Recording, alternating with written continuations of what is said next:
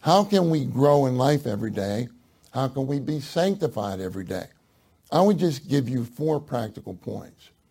Number one, we need to care for the sanctifying spirit speaking and working in our spirit. We need to care for our mingled spirit. The spirit who is mingled with our spirit is the sanctifying spirit. He's the spirit who makes us holy, who makes us the same as God is in his holy nature. And he is always speaking and working in our spirit. This is why we need to walk according to our spirit. We need to live by the spirit, walk by the spirit, move by the spirit, do everything by the spirit. We need to be filled with the spirit. We need to minister the spirit to one another. Everything in God's economy is taken care of by the sanctifying spirit speaking and working in our spirit. That's the first point. Number two, uh, saints every day, and we may take this in a common way, but we shouldn't. Every day we need to read the Holy Word. Read the Holy Word. You know, in John 17, 17, the Lord Jesus says, sanctify them in the truth. Your word is truth. So if we're going to be sanctified every day, we need to be in God's word, in God's word. Thank the Lord we have the Bible.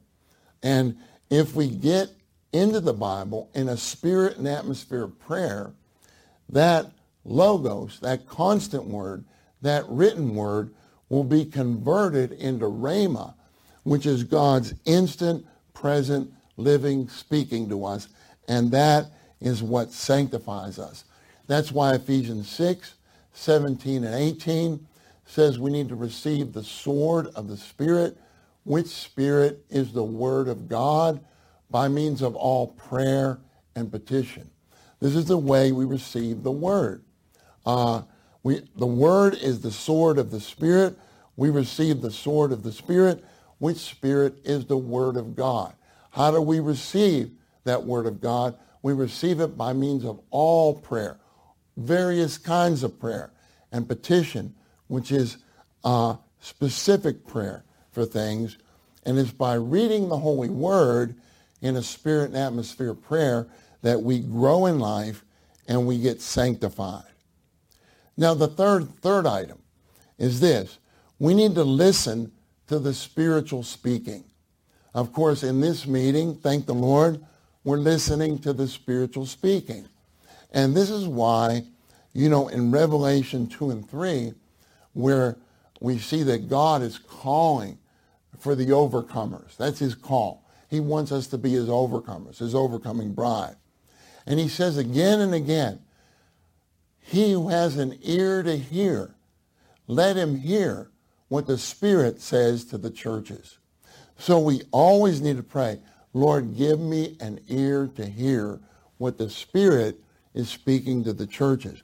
So we need to always listen to the spiritual speaking of God, whether it's in a ministry meeting, a church meeting, a vital group meeting, a meeting with one brother, two brothers, or a few sisters, a, a, a small group meeting.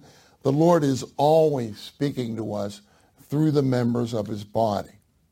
Now, the fourth item I would like to mention, and these are basic items, but they're very important, and the enemy always tries to, I would use the word erode, E-R-O-D-E, erode these things in our practice.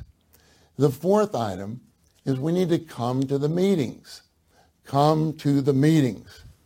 You know, in Psalm 73, this is one of my favorite Psalms, because if you read the first part of the Psalm, the psalmist is, uh, he's somewhat complaining to the Lord.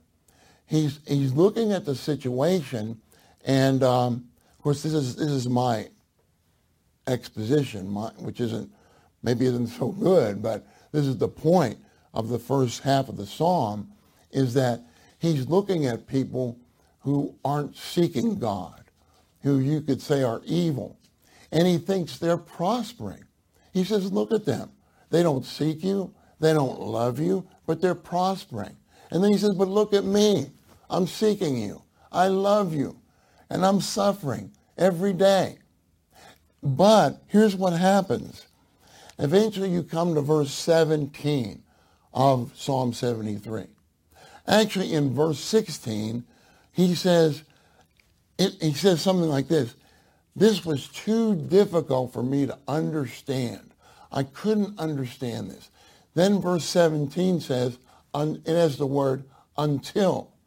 That word until is a big word. It says, until I went into the sanctuary of God, then I understood their end. Now, what is the sanctuary of God? On the one hand, we can say the sanctuary of God, the habitation of God is our spirit. On the other hand, we can say the sanctuary of God, the house of God is the church. Particularly the church practically is the church meetings. So when we go into, enter into our spirit, and we enter into the church meetings, we get sanctified by God. What happens is, and this is our experience, is when we come to the meetings, we always get divine revelation. And we always get the explanation to all our problems. It's just amazing. All of us experience this, but many times, maybe even in this meeting, uh, someone will be speaking something that isn't even related to our problem.